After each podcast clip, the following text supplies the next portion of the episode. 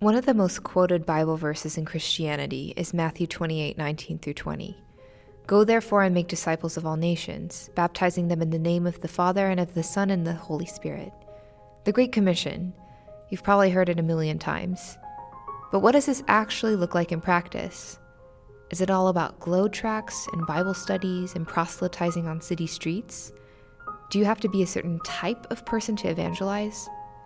In this episode, we explore these ideas with Lisa Topete. She grew up in a Pentecostal home and at the age of 19 heard about the Seventh day Adventist Church. This marked a profound shift in her life and also catalyzed her love for sharing Jesus with others. Since then, she's been involved with everything from literature evangelism to church planting, and as a result, has gained such a unique and nuanced perspective, one that you might not readily expect. So let's listen in on a conversation I had with her in a very echoey room, I might add, at the GYC conference in 2017. Thank you so much, Lisa, for being here today and for talking about this topic. So, what is your relationship to evangelism? Wow, my relationship to evangelism. Um, I would say instead of it being like a relationship, mm. it's more just who I am. Mm-hmm. Um, it, it, I think it's often segregated so strongly that we we miss the heart of what evangelism is about because mm-hmm. we put it into categories like this is evangelism, this is Lisa. Rather, Lisa is that, and evangelism is Lisa. So that's my my thoughts. Hmm. So, what is evangelism? How would you even begin to define it? To define it, you know, I know there's the typical definitions. Uh, as I was thinking about this, the philosophy I I would say, of my life is to bring myself, by the grace of God, into the most intimate relationship that I can with Him. The, the depth of it being a really personal relationship and the output after there's that input is, is natural. It's to share, it's to want to express the things that I've been learning. And so evangelism is just the natural output of what's been inputted um, from a constant connection or relationship with Christ. Mm. And what has that looked like in your life personally?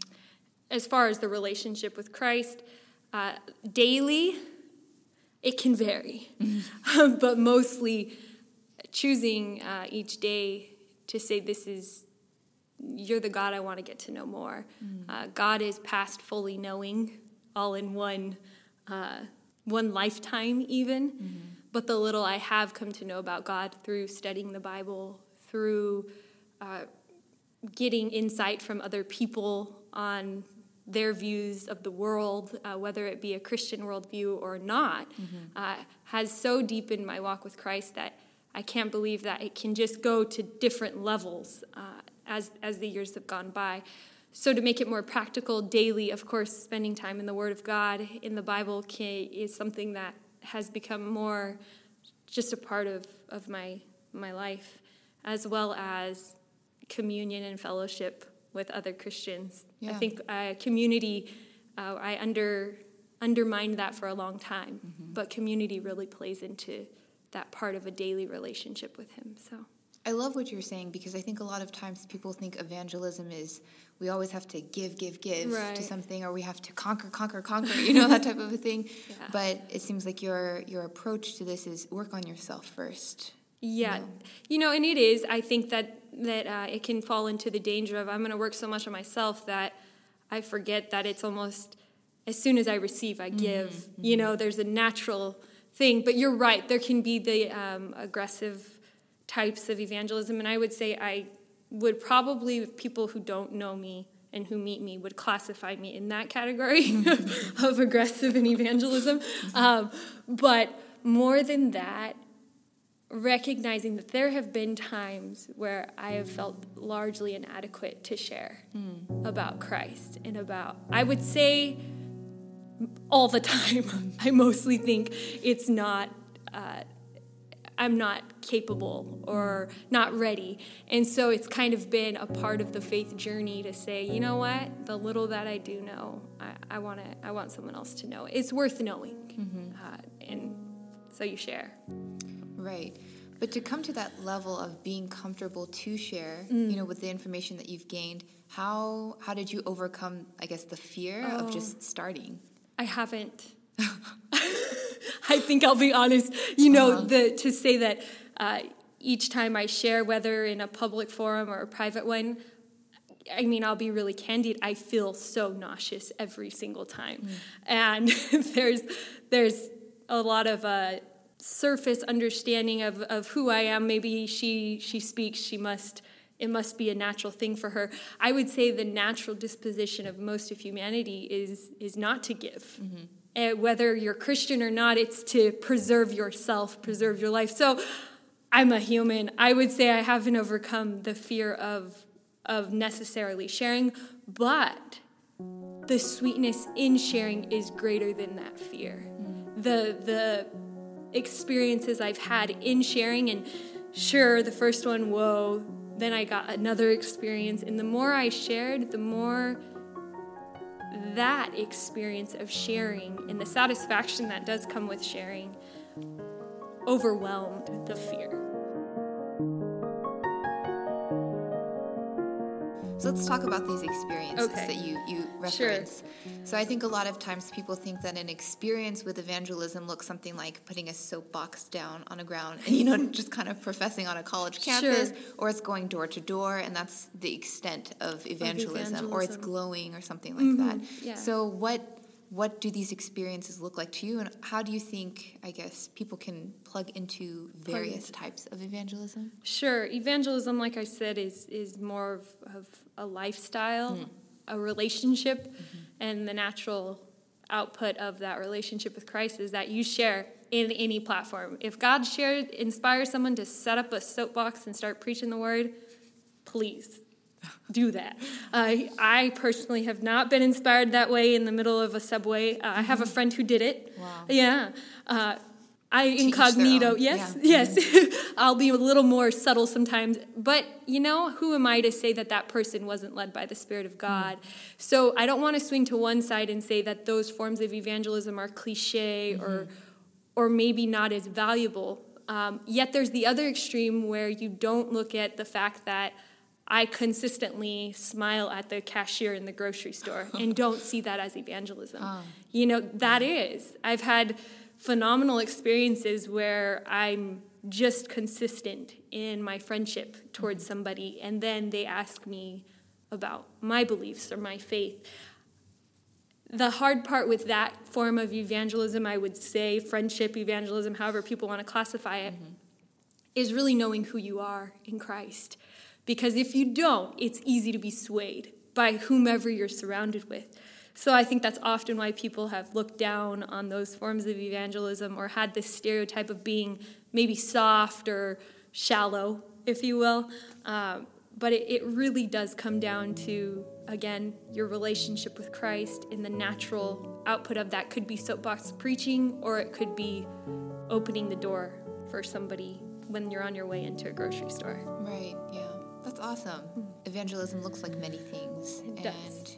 yeah, to, I guess, classify them as the best or the worst, it's doing a disservice mm-hmm. to everybody's, I guess, personal walk with God.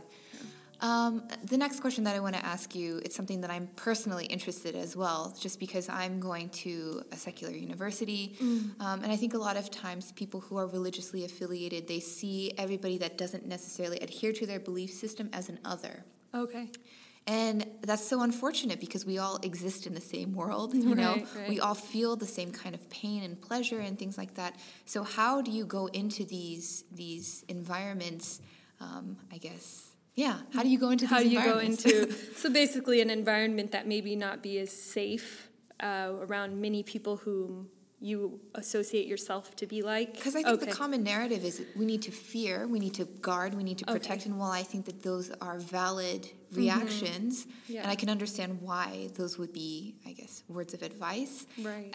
A lot of times it seems like it just ends up in othering people. Okay. And seeing them as more objects to to hmm. conquer mm. than as humans, you know. Right. There's a the verse to to be in the world but not of the world. Right. Uh, and I think you're right. The the fear of associating with maybe other non-Adventist or non-Christians is that you're going to become like them. Mm-hmm. And if that is a fear, whoever may have that fear, my first question to them is really you you aren't certain in your relationship with Christ. Uh, do I encourage you to go to the clubs and to bars and convert the masses? Mm, Probably not. Take heed, right? Lest you fall. Um, but I would say, for example, I was raised in a, a non Adventist environment. And becoming Adventist, I was certain that God was not calling me to forget those people.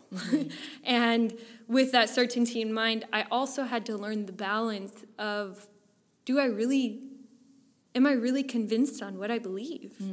Like who I am in Christ, am I truly certain in my mind that, that, that this is the way? And if not, it's easy to be moved, very easy to be moved. Um, so bring me around to your question again. Secular, there it is. Okay, so so secular uh, environments or non-Adventist campuses. What do you do? As simple as this may sound, I would I would be nice. You know, there's no stronger argument than a loving and lovable Christian. Mm-hmm. Uh, you can love someone and disagree with them. I mean, I've been studying the Bible for over two years with a homosexual couple that's been married over 21 years, and we we disagree. But guess what? We're really good friends. Mm-hmm. He came to my wedding. We're we're very close, mm-hmm. but we have gone through clear differences. But learning what it is to lovingly disagree, and if you're so frightened that they're going to corrupt you, if you Right. will, then you have to take a second and say, How certain am I mm-hmm. in this relationship of, with Christ? Am I? Because that uncertainty will breed fear. Mm-hmm. But when I can say, you know, without a shadow of a doubt, I believe in this Christ, I believe in this Bible, not much can shake belief. Mm-hmm. Yeah. And I like the fact that you're kind of alluding to this this idea of reciprocity. Mm-hmm. It's I'm not just sharing, but I'm willing to hear your perspective Oh, yeah. and I'm willing to dialogue with you and become friends with you, not for the intention of, you know, converting you or baptizing you or bringing you into the church, but just recognizing that you're human, I'm human, Mm-hmm. and we're just sharing this experience together. And I happen to have a perspective that I would like to share with you. Yeah. I think that, you know, I can genuinely say that even though I know where I stand and what I believe, mm-hmm. there's a lot of room for me to grow. Mm-hmm. Um, I think it's scary, right? If you stop growing, you stop living. Mm-hmm. and beyond that, though, being unashamed of who you are, secure in the fact that, hey, I am a Bible loving, Ellen White reading Seventh day Adventist. Believe it. Okay. You know, in, in recognizing that, hey, more than just these labels that I may uh, ascribe to, there's a depth in my relationship with Jesus. And the outward engine is the church that I'm a part of. And that is is without contest. People can't argue an experience that is genuine and so true.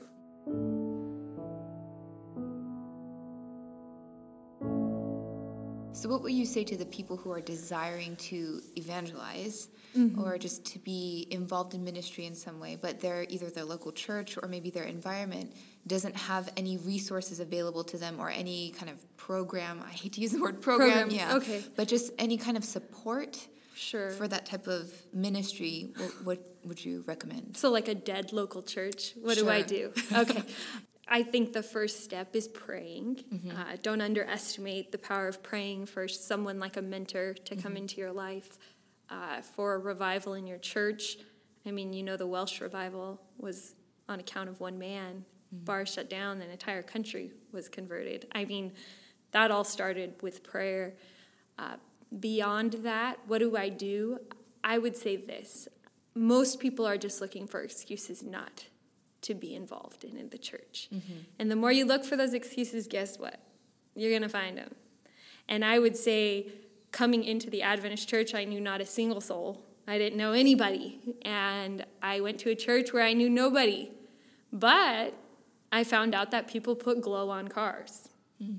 I was like, oh, I read a glow and it tracked, and I was like, whoa, this is like really good stuff. and so, guess what I did? I went to the mall parking lot and I avoided all human contact and just stuck them on doors. and I'm, I'm very serious. And then I would like run back to my car and drive away and go home. and, you know, so the point being, you can find ways. When I meet a young person who's like, I, I just can't do anything, my church is dead, I have Google in the palm of my hand. Mm-hmm. What are some evangelism ideas? What it comes down to is when I've received that, that intimate love relationship with Christ, seeing, man, what Christ has given me, it's a little easier to give back. Mm-hmm. The hows are not as complicated as the beginning. The how isn't as complicated as the why I'm mm, doing it. Yeah. How do I do evangelism? Well, more, why are you doing it? Mm-hmm. Is this an obligation or is this a, a reaction right. to how intimate my relationship has been with Christ? I am never, I am by no means arrived. I would just say that I have found evangelism much easier mm-hmm. when I have first realized all that that Christ has done for me. Mm. It I mean, it makes it mountains easier. And I'll often find my mind, I mean, I'm a literature evangelist. I go door to door all the time. I'll find myself like every single time like, "Oh, I have to go out." and then I'm like, "Wait a second, wait a second. More than just oh, I have to go out. Why am I going out? Mm-hmm. How am I going to make it through this day? No, why am I making it through this day? Mm-hmm. Uh, I really think it, it changes the perspective on, on even how I find modes of evangelism. To answer the bottom line question, how do I, as a person in a local church that isn't active, get involved? I would say number one, pray. Number two, seek someone in the church. There is always somebody in the church who is an elder, who has a heart for learning how to share. Um, find them. Mm-hmm. Be proactive it, to, to sit back passively is, is by no means an, uh, an excuse to not do some method of reaching out, especially if, if you have received this precious love of Christ. So if I've received, I know that I can find a way to go out. Does that answer it? Yeah. Okay. And I like how we're leaving this kind of open. We're not saying you need to go into literature evangelism. No. We're not saying we need to glow all the time. Mm-hmm. Um, but we're leaving it, I guess, to the individual to choose and yeah. to just kind of have or feel empowered yeah. to find the avenue that works best for them and for their community. I do think literature evangelism is a great way. shameless plug, yes. shameless plug, yeah. No, but more than just the shameless plug, mm-hmm. recognizing that you're going to be uncomfortable. Right, right. You, you can't be like, I'm a Christian now, evangelism is going to be the most comfortable thing I've ever done mm. in my life. I mean, giving your life to Christ is a decision. Right. To share Christ is a decision. Mm-hmm. And with each one that you make, you really do see the power of God. There is nothing. I, someone asked me, Lisa, what is it like to see someone come to the Lord? Mm. And I was like, thinking about it. It's addicting. Mm.